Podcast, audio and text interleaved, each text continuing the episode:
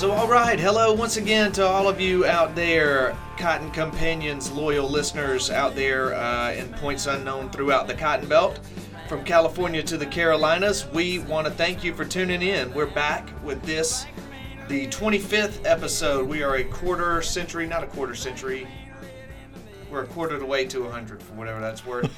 um, We're a lot farther than we were when we started. there you go. Uh, here on the world famous Cotton Companion podcast. As y'all know, my name is Beck Barnes. I'm the publisher and editor here at Cotton Grower Magazine, and I am here with my partner in crime, Cotton Grower senior editor Jim Steadman. Hello, Jim. Hello, Beck.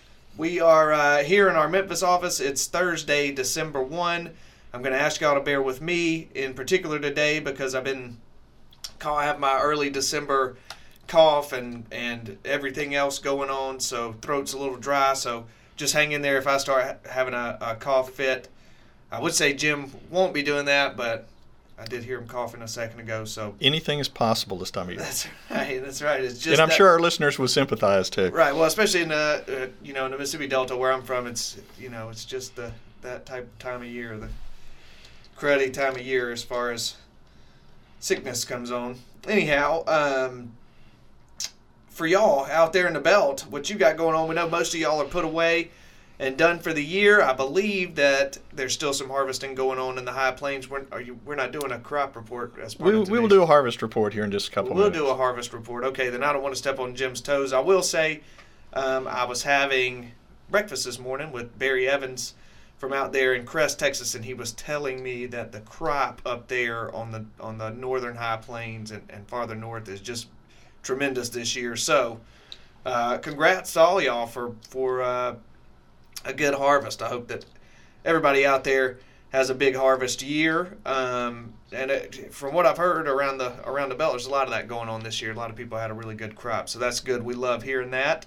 Big ups to all of you who are out there perfecting the trade and making these big crops.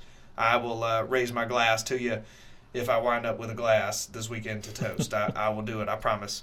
So uh, for today, though, we do have a good one lined up for y'all uh, with this episode. We're going to cover a lot of bases today. We're talking about the global crop outlook because we know how worldly you boys and girls are out there, and I mean that sincerely because uh, so many of you who I run into out there in the real world are wanting to know what's going on in China and India and and uh, in various spots around the world. So Jim here has prepared a little report, I believe, based off the Rabobank Global Absolutely. uh, crop outlook. So that'll be nice to have. We're also going to discuss a uh, recent report that, that I just saw uh, come across the wire this week about Bayer making plans with what it's going to do with its cottonseed brands as part of the new Bayer Monsanto merger. Um, so we'll check in with the latest news there. And we're also going to talk about this uh, ongoing reaction to really, I would say, the bulk of our program today. Going to be about EPA's uh, recent approval of Monsanto's XtendiMax with Vapor Grip herbicide. Uh, that's a dicamba-based herbicide. And we're going to talk about some of the fallout uh, that had, no pun intended, truly, uh, that has happened since that news broke last week. Jim was just bringing me up to speed on uh, the various uh, reactions that have come about, especially here in the Mid South, to uh, the EPA's approval of that specific herbicide. Uh, and on a related note, a very related note, Jim went out there this week and grabbed a great interview with Mr. Anthony Mills. He is the Weed Management Technology Development Rep at Monsanto for the Lower Mid South. My Monsanto guys, I love y'all. These titles y'all got, well, they're they're rather long, but I respect that. We're good with it. Jim interviewed uh, Anthony, uh, who was kind of the perfect guy to talk to uh, about some of these reactions that have happened to EPA's approval of this herbicide. And so uh, you won't want to miss that interview. We'll bring it to you a little later on in this episode. So you hang around with us. Uh, you don't want to miss any of that good cotton content we have for you. For now, we're going to take a quick break. We want you to hang around, and we will be right back.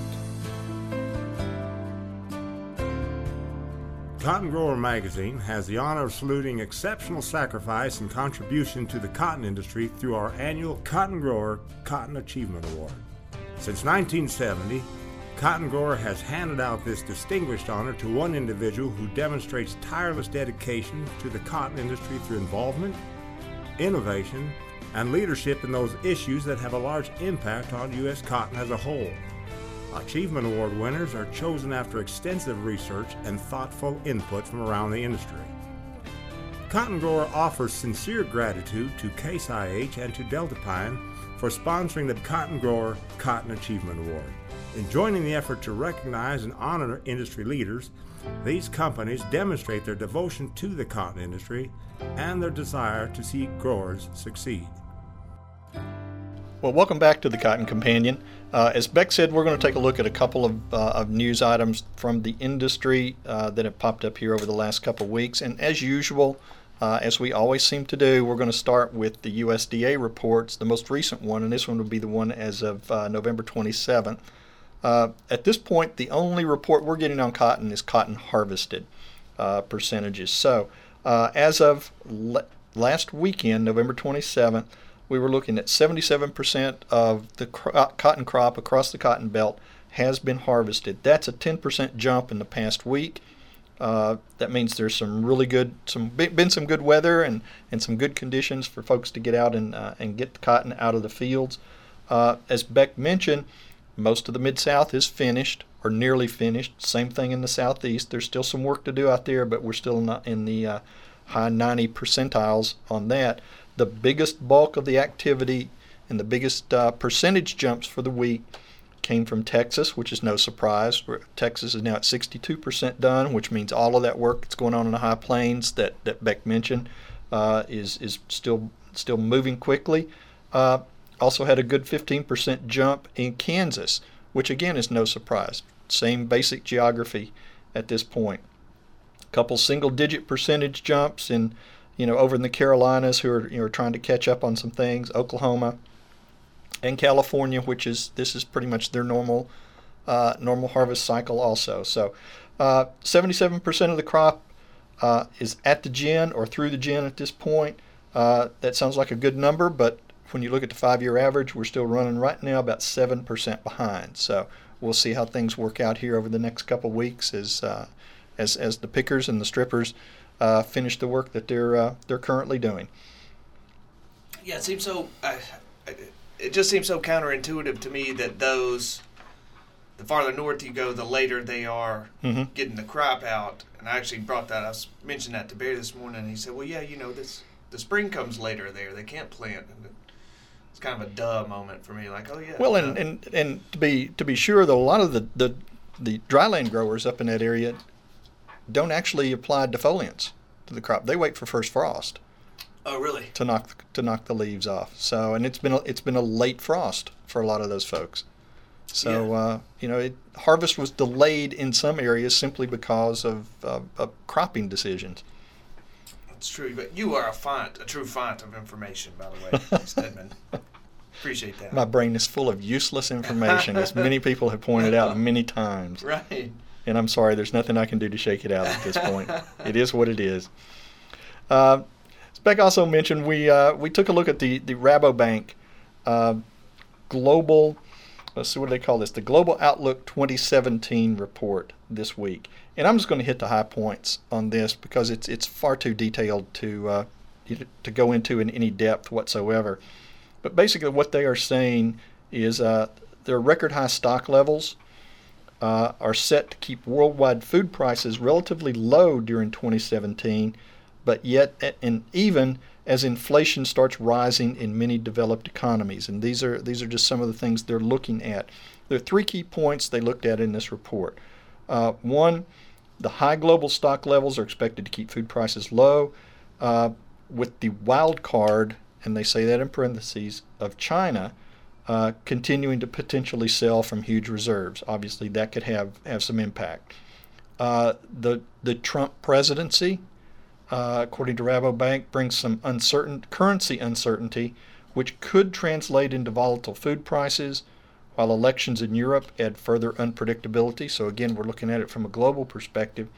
And the third point, changing global demographics are going to continue to uh, to influence demand for meat dairy, and animal feed. Uh, the report looked at the prospects for 13 uh, crucial food and agricultural commodities. And, uh, and in this, of course, it highlights the role of China in creating potentially creating further uncertainty in the market. Uh, they have huge stocks sitting there of many key commodities. Uh, estimates suggesting 60% of global cotton supplies, over half of the, of the world's corn supplies, 40% of wheat, 21% of soybeans.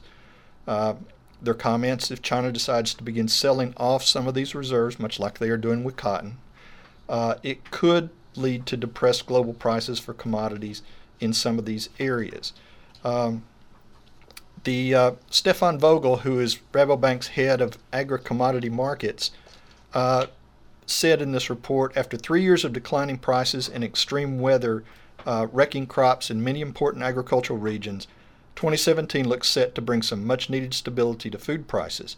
Nevertheless, record global stock levels mean prices are likely to remain stubbornly low. That's good news for consumers, but not necessarily good news for world's farmers at this point. Uh, they are look they predicting that volatility in the global currency markets is going to have an impact on agricultural commodity prices. And, and again, step back and think about it. You know, the euro is likely to uh, to depreciate as a result of elections in France, Holland, and, and Germany. Uh, we've yet to see what the impact on is going to be in uh, in Great Britain, where the pound has declined since the Brexit vote back in June. Uh, and obviously, the jury is still out, and we're still waiting to see what's going to happen after the results of uh, the U.S. presidential election as as uh, President-elect Trump puts his team in place, and and what impact that may have on the market or the economy. Um, just one last comment on this from uh, from Mr. Vogel. While farmers, consumers, and commodity traders will all be keeping an eye on potentially volatile currency prices during 2017 Overall, the fundamentals are remaining strong. Global population is growing, prosperity is rising, and that's fueling the switch to more expensive meat and dairy rich diets. In Rabobank's view, global food prices should in the main hold up, even if farmers are braced for little or no commodity price growth during the year. Now, just looking at the, uh, they, they also have a little chart uh, looking at the 17 key commodity groups that they looked at, and we're just going to take a quick look at what they say about cotton. To be honest with you, they are not expecting much change in the cotton price uh, during 2017, although they do see it shifting more to the bullish side slightly. So right now our cotton prices are holding. Now we're on the March contract, and I think our prices are holding in the low 70s at this point. So. Um, what they are what they are saying is they expect cotton to strengthen slightly as a third consecutive global deficit evolves. Uh, key risk factors to keep an eye on a strengthening La Nina, Chinese destocking or selling of reserves, and as always, competition for man made fibers. So, uh, they're, I want to make sure I heard that right. They're projecting a 2017 global stock deficit, meaning at the yes. end of 17 we will have we will have fewer cotton on, in the world. Yeah, the world world stock. Okay. Ending stocks number. You know you got to talk slow when, when you're when you're talking about that stuff to this Ole Miss boy, Jim. As you're aware. Okay, couple more things. Um, as Beck mentioned, uh, the news came out this week through uh, through Reuters. Uh, first of all, uh, we've talked about mergers and acquisitions on this podcast off and on for the for the past year, and quite honestly, the the level of activity or the news from all of the, the large potential mergers has been relatively slow for the last month or so. And you know, as, as things move more into the uh, examination and regulatory phases and and things like that. So uh, it was really kind of interesting to see a little report out of Reuters this week quoting Liam Condon, uh, who heads up Bayer's crop science division, publicly saying that Bayer expects to uh, to sell some of their cotton and canola seed businesses to help uh, allay or offset any antitrust concerns about its acquisition of Monsanto. I don't know that any of this comes as a surprise. I think most people who, who looked at the the potential on this merger realized something was going to have to uh, have to move from one side or the other.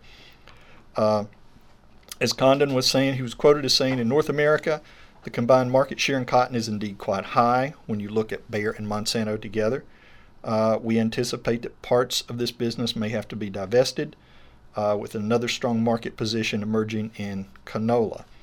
So, uh, as, as it, the, the article concludes, uh, several antitrust experts have said regulators would likely demand the sale of some soybean, cotton, and canola seed assets. So, uh, we'll see how this is going to work out. This is a deal that's not going to, to move quickly at this point. I think they were still looking at the end of next year as the uh, as the, the finalization point on this.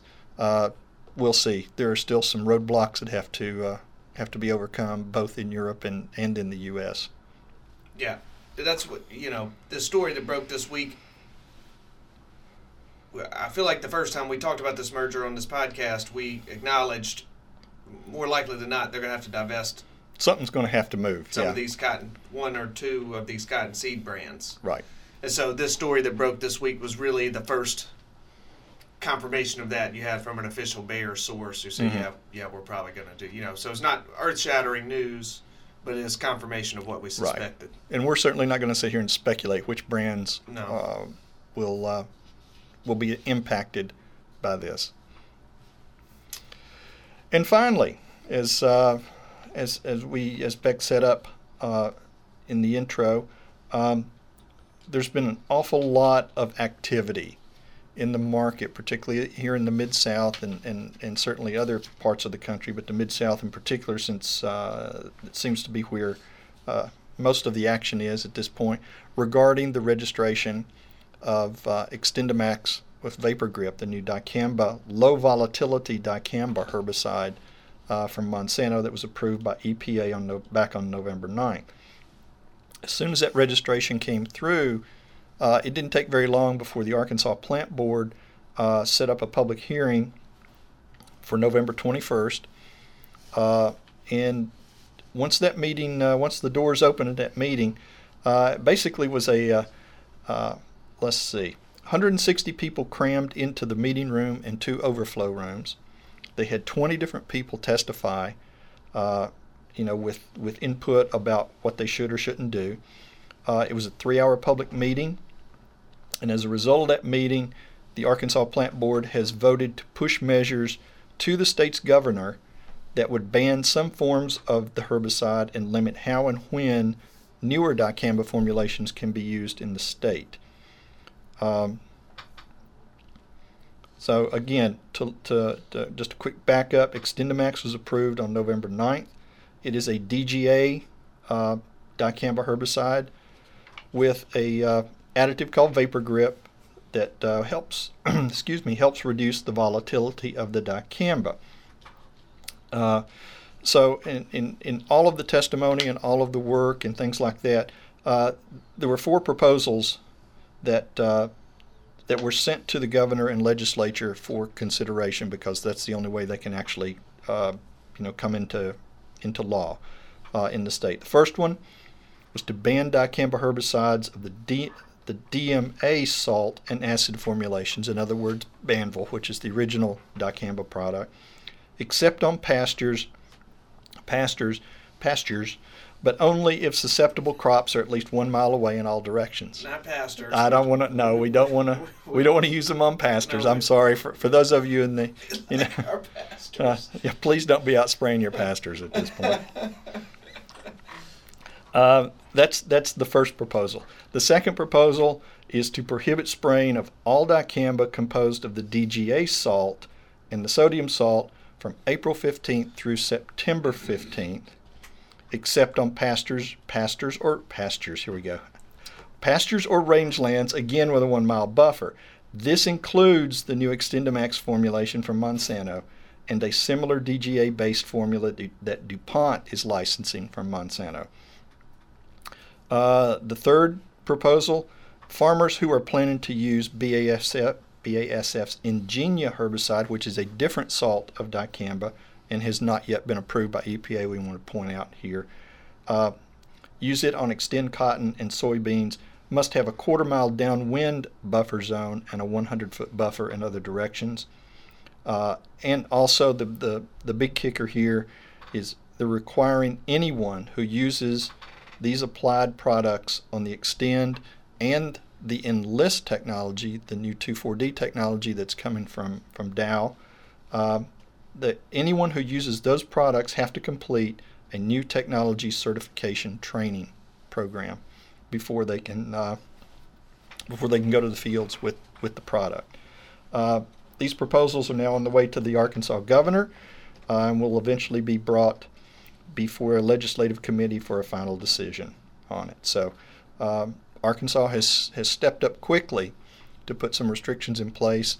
Uh, it was probably Arkansas and the Bootheel of Missouri, probably the two areas that had the most instances of off target dicamba use and off label dicamba use this year. Well, Uh, pe- people lodging formal complaints with Right. the, with the plant board there. I mean, documented Absolutely. cases. So, I uh, I couldn't help but chuckle. Jim was telling me about a little bit about this story just a little while ago. Uh, at the thought of, I think he said 160 people showing up at this plant board meeting. That's got to be some sort of record for public interest. and I can't imagine those things are normally all that well attended. Um, but this has been a hot button issue, as the, as Jim was just It trying has- to say. Definitely, definitely. So, uh, and earlier this week, uh, I sat in on a presentation that Dan Reynolds, who's professor of weed science at Mississippi State University, uh, made on the these two auxin herbicides, on the XtendiMax and the uh, the Enlist system. A uh, couple of things, couple of points that he made out is he, he made in this presentation is these products are significant because right now we're in a period of high resistance and there has been no new herbicide mode of action introduced in over 20 years. That's, you know, sort of stop and think for a minute. You know, it's been 20 years since a new mode of action came in to this market. And I was trying to think the other day exactly what that would be, and I'm not going to venture a guess without knowing for sure. Oh, well, now you piqued my interest. I'm sitting here going, mode of action. I'm sure, I'm sure some of our listeners will let us know. This is one of those things where it's like better to keep your mouth shut. And Yes. People think you silent, than open your mouth. People think you dumb. I think that was a Yeah, saying. and, that, uh, and I, I don't have to open my mouth very much for people to think that. So. well, hold on. No, let's do. Let's let's just let me just say, what, twenty years ago would be 1996. Mhm. So that would be uh, Roundup, right? I mean, that would No, be Roundup was long before then. a new mode of action in T2. He was talking about cotton. A new mode of ac- new herbicide mode of action. Now, I don't know if it was in cotton or not. It may be in a, in a in another crop. There have been Oh, he different means he means just in agriculture in, in general. agriculture in general. So, Okay, you all know, right, that makes So then you got to expand your influ- you know, your your search all the way up into the wheat and grain markets and and things like that. Yeah, I, I- which I know zero about, to be Right. sure. So never mind. Then I will just be quiet from here on out. But uh, to continue, as uh, as Dan said, there are two task forces at work in Mississippi right now examining how best to integrate these technologies into the state's row crop agriculture. There's one task force that was authorized by the Commissioner of Agriculture, and a second task force that's commissioned by the Delta Council, uh, a group who carry, carries great influence uh, in that, that central Mississippi Delta, true Delta area. Um, and then Dan went into a little detail about the training program that Mississippi State is currently developing to meet mandatory training requirements for growers because in Mississippi, growers will also be required to complete a training program before using these products. And apparently they've taken a they've they've really jumped ahead of the curb on this in putting the uh, these programs starting to put these programs in place. He says right now there are six different training modules. Um, all of them are going to be available online, so it will be, um, you know, like a uh, an extended learning or a remote learning situation for uh, for growers. All you need is a computer, uh, log in. You can use your, uh, you know, your your licensing number, your registration number for applic- you know, application re- registration number to uh, to get into the systems, uh, and there's going to be an exam at the end of each module. The first four modules you're saying should be ready by January 1st, and those first four modules are going to focus on an introduction to herbicide-resistant weeds, an introduction to the auxin herbicides. Uh, the next one's going to talk about off-target movement from drift and vol- or volatility.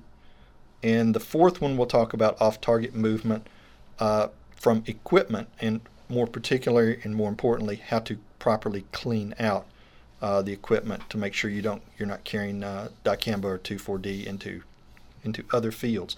The other two modules that will take just a tad longer to put together. One will review the Enlist Duo label once that product is approved. Excuse me. There's my dry throat. And the other will review the XtendiMax Vapor Grip label, and that's something they're working on at this point. Um, these programs are going to uh, to be available. They're going to make Mississippi State's going to make the program available to other companies or other organizations. I believe Arkansas has already reached out to Mississippi to uh, to see if they if they could use this program to meet their training requirements. and uh, in addition to the mandatory training, Mississippi is likely to put a 10 mile per hour wind speed cap on applications uh, using XtendiMax and Enlist Duo, and I believe that requirement is also being put in place in Arkansas at this point, which is less than the EPA label. A little more restrictive than A little that, more restrictive than EPA than label. that EPA label. Yeah. Uh, I think at, at this point, when you look at, at what the states are doing, uh, they're really just going slow and cautious with these products, and that's that's probably rightfully so. Um, you know, let's let's go into uh, an introductory year uh, with these situations and these requirements in place, and see what happens. Uh, I mean, EPA the EPA label for XtendiMax is only a five-year label, uh, which gives them the flexibility to make adjustments as they need to, uh, as as we get more experience and and and more action out out in the field. So. Um, it's been interesting watching this. I don't think it's, it's a story that's not going to go away at this point. And uh, and like Beck said, it was one of the reasons that we were able to get in touch with uh, with Anthony Bills with Monsanto and spend a few minutes with him to uh, to uh, have him explain more details about the uh, XtendiMax product and the label and some of the things that uh, they're looking for and other recommendations that they're going to put in place uh, as part of their weed control system for growers. So uh, please stay tuned for for that little for that nine minute interview. There you go. Yeah, obviously a lot of a lot of interest uh, in this registration that just came down the pipe. Uh, I guess it was two weeks ago now from EPA.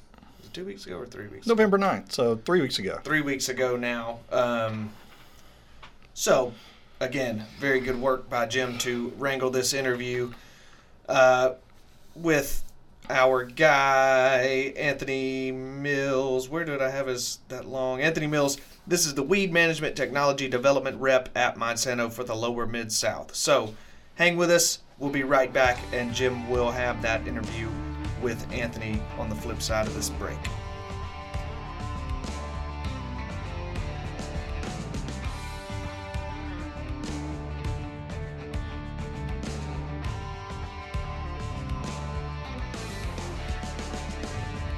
Welcome back to the Cotton Companion.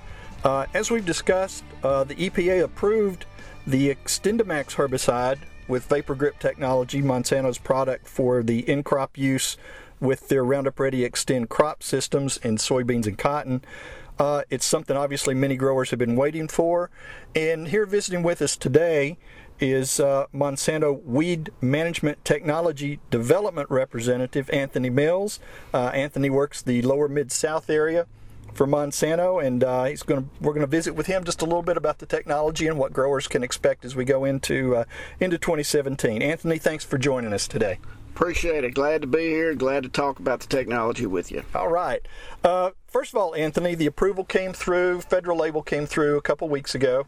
Uh, what's this approval mean for farmers as we move into 2017? Yeah, that's right. The approval came through the first part of November, and and this is an exciting time, uh, not just for Monsanto, but for the growers here in the lower mid South. We now have a new tool that farmers can use to help control this resistant palmer pigweed problem that we have down here. Uh, once we get state approvals, that is. Okay. And and what's the status right now on state approvals? I'm assuming they're all looking at them pretty much right now.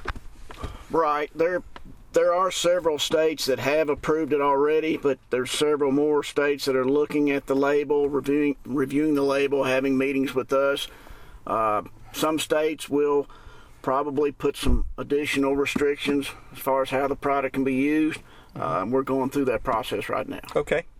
Explain uh, explain the product to me. What uh, what does the Vapor Grip technology bring to to this product? XtendiMax with Vapor Grip is a low volatile dicamba formulation. Uh, the the Vapor Grip additive in the formulation really is a step change in volatility reduction. Uh, will be a fantastic product for growers to use in crop in both cotton and soybeans. Okay. Um, from a grower perspective, again, uh, what sort of requirements or, or how can they best use this product as they go into next year? What really what does the label, label allow them to do at this point? Well, the first thing that, that you want to do if you're considering growing uh, either Bollgard 2 XtendFlex Cotton or Roundup Ready 2 Xtend Soybeans is you want to make sure you, you use a labeled dicamba product, which right now, XtendiMax with Vapor Grip is the only labeled dicamba product for use in crop. Um, after that, you want to use a fully loaded residual program in combination with XtendiMax. That's that's really really important. You want to start clean. You want to use a good burn down program to kill all your winter vegetation. Uh, you want to use an upfront pre pre emerge residual, and then you also want to use residual products in season. Uh, as you know, Palmer pigweed is a uh, problem that just keeps coming all season long, and those residual products are important. Okay. Um, as far as the label goes, the XtendiMax Vapor Grip label uh, has several restrictions that are there to make sure the grower has a good experience with the technology. Uh, these restrictions need to be followed. Restrictions such as no ammonium sulfate added to the tank mixture, that's important. No aerial application. Uh, specific nozzle sizes. Uh, the Turbo TeeJet injection nozzles, an 04 size, operated at a maximum of 63 pounds of pressure. Right now, that's the only nozzle on the label. But that's important because that nozzle produces an ultra coarse droplet size, and that nozzle is less prone to drift than other nozzles might be. There's also um, restrictions on buffers on the label, buffer requirements, buffers towards sensitive areas as well as susceptible crops. And one thing I want to point out that's very important if the wind is blowing towards a susceptible crop, such as non dicamba soybeans, it's very important that that grower understand that he shouldn't spray that field that day. He needs to wait until the wind changes direction. This is going to give them a little bit wider window of application, right? For, you know, because you're coming back over the top of the product. So they've got a little bit of time in there to wait if they need to in order to uh, in order to, in order to be able to come back. Well, yeah, they, the product has a wide window of application from the standpoint of, of, of the crop, what, what, is, what is allowed on the label from a crop mm-hmm. growth and development standpoint. For soybeans, you can spray up to the R1 stage, and in cotton, you can spray clear up to seven days prior to harvest, which is a very wide window. Sure. But from a Palmer pigweed standpoint, it's very important to target your applications early on very small Palmer pigweeds. Right. Once those Palmer pigweeds exceed four inches in size, they become very, very difficult to control. Okay.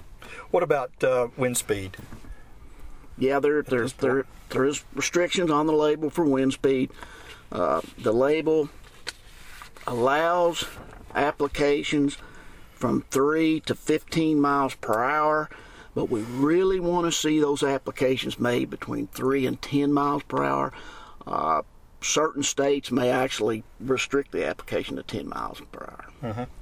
So as we're going into next year, really we're kind of it's almost a learning process as we're able to bring this product out to the market. Uh, I know you've uh, Monsanto's had an extensive educational program in place for the last several years about uh, the XtendFlex system. Uh, what about continuing education and other uh, other programs that uh, that Monsanto and maybe other organizations are going to put in place for, for next year? Well, as you know, we've been working with our government agencies trying to get this technology on the market now for several years. And so we've done extensive training already because we anticipated this label uh, several years ago. But with that said, we now have a label in front of us. We now know specifics about the label. So we do mm-hmm. need to train on those specifics. Uh, Monsanto has a uh, robust training plan in place to get out in the field and talk with all of our grower customers and retail customers about the label. We're also enlisting our university partners, my weed science colleagues at the universities. They'll be helping us do this training as well. Uh, we're confident that we can get the messages out there and train on this label uh, so that growers can have a good experience. Uh-huh. It's an important tool, and you want to make sure everybody understands the right way to use this uh, so that everybody has a good experience with it. Yeah, absolutely. Uh, stewardship of this technology and of the XtendiMax with Vapor Grip product is of utmost importance. I mean, if we don't have a good experience this first year, uh, that's not going to be good for Monsanto. It's not going to be good for the farmers. Right. Um, I know. I know. There's a lot of interest. There has been, obviously, for several years in the technology, and you've obviously worked closely with a lot of the university specialists mm-hmm. on this. You've been to meetings where growers have, have been present and have, maybe have seen some plots on this. What's what's the general impression or the general indication or or anticipation out there in, in the market for this product right now? Um, this this technology has been anticipated now for several years, and the grower interest is extremely high. Uh, like you said, we've been working with our university partners for many years. Uh, their interest is extremely high. Uh, everyone thinks we need a new tool to help control Palmer pigweed. Everyone is excited about having the opportunity now to use this technology. Okay. Great, Anthony. I appreciate your time. Uh, it's it's going to be interesting to watch and see how things work as we move into uh, into the 2017 crop season. Uh, and uh, thank you for joining us today. I appreciate it. Uh, one more thing I'd like to add: uh, mm-hmm. we have a website. A, oh yeah, a good absolutely. place to go for uh, reference material. It's www.roundupreadyxtend.com. You can go there to get additional information. Sounds great, Anthony. Thank you. We will be uh, we'll obviously be watching and we'll stay in touch as we move move into next year. we'll be right back with more of the Cotton Companion right after this.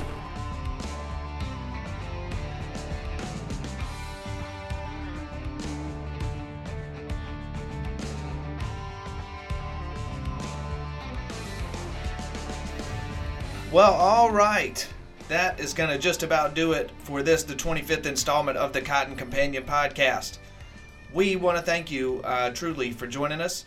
If you like what you're hearing, we want to encourage you to please tell your farmer buddies about us. Uh, tell them about this Cotton Companion podcast. We know that some of y'all are doing that. We watch as our numbers uh, have gone up, our uh, analytics. We can look at through the wonders of digital media. We can look at how many people are actually tuning in and and we know that many more of you are. I know that it's uh, you're transitioning out of uh, work season for many of you, and uh, out of the cab of the tractor and into the deer stand and the duck blind.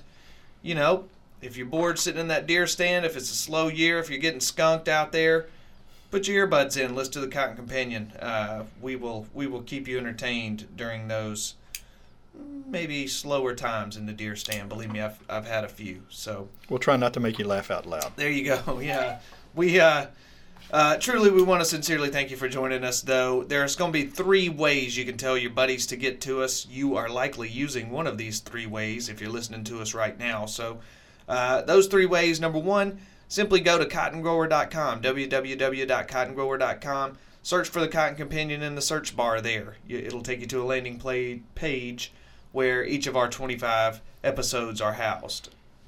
The second way, another good way, just subscribe to our iTunes channel. Uh, if you have an iPhone, if you're familiar with the iTunes app on your smartphone, Uh, it's pretty simple. You si- simply click on that thing, uh, search for the Cotton Companion in the search bar there, and you can subscribe to our channel.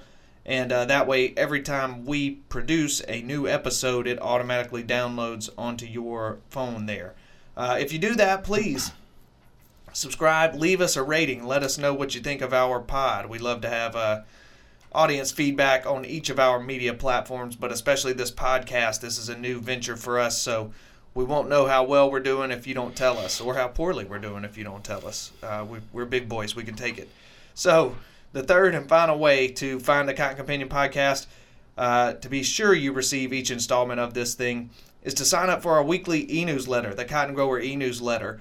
Jim here works hard to pack that thing with all of the important, relevant news of the day, and uh, they hit your email inbox like clockwork each Tuesday morning. Uh, occasionally, during this time of year, you will find them uh, in your email inbox on Thursdays as well. Uh, and you can do that. You can subscribe to the uh, Cotton Grower e newsletter at our website, www.cottongrower.com. You simply scroll to the bottom of the page and uh, you can find a link there that says subscribe. Click on that thing and it'll walk you through this process to subscribe for our e newsletter. It's pretty easy peasy. Also, uh, we want to make sure you're following us on social media. Uh, we're very active on Twitter and Facebook. You can find us on the former on Twitter at Cotton Grower Mag, pretty simple. And on Facebook, you can find us by just searching for Cotton Grower Magazine in the Facebook search bar. We hope you are enjoying our latest issue, which is at this point the November issue. December should be hitting your mailbox at any moment now, and uh, that's a good one. We know you'll like it, so uh, look for that in the coming week. This podcast is produced by Mr. Mark Antonelli, who works at the mothership Meister Media Worldwide in lovely Willoughby, Ohio. As always, my name is Beck Barnes, and I will be back with you in two weeks for the next episode of the Cotton Companion. For now, on behalf of my own Cotton Companion, Mr. Jim Steadman, we want to wish you and your farming operation all the best.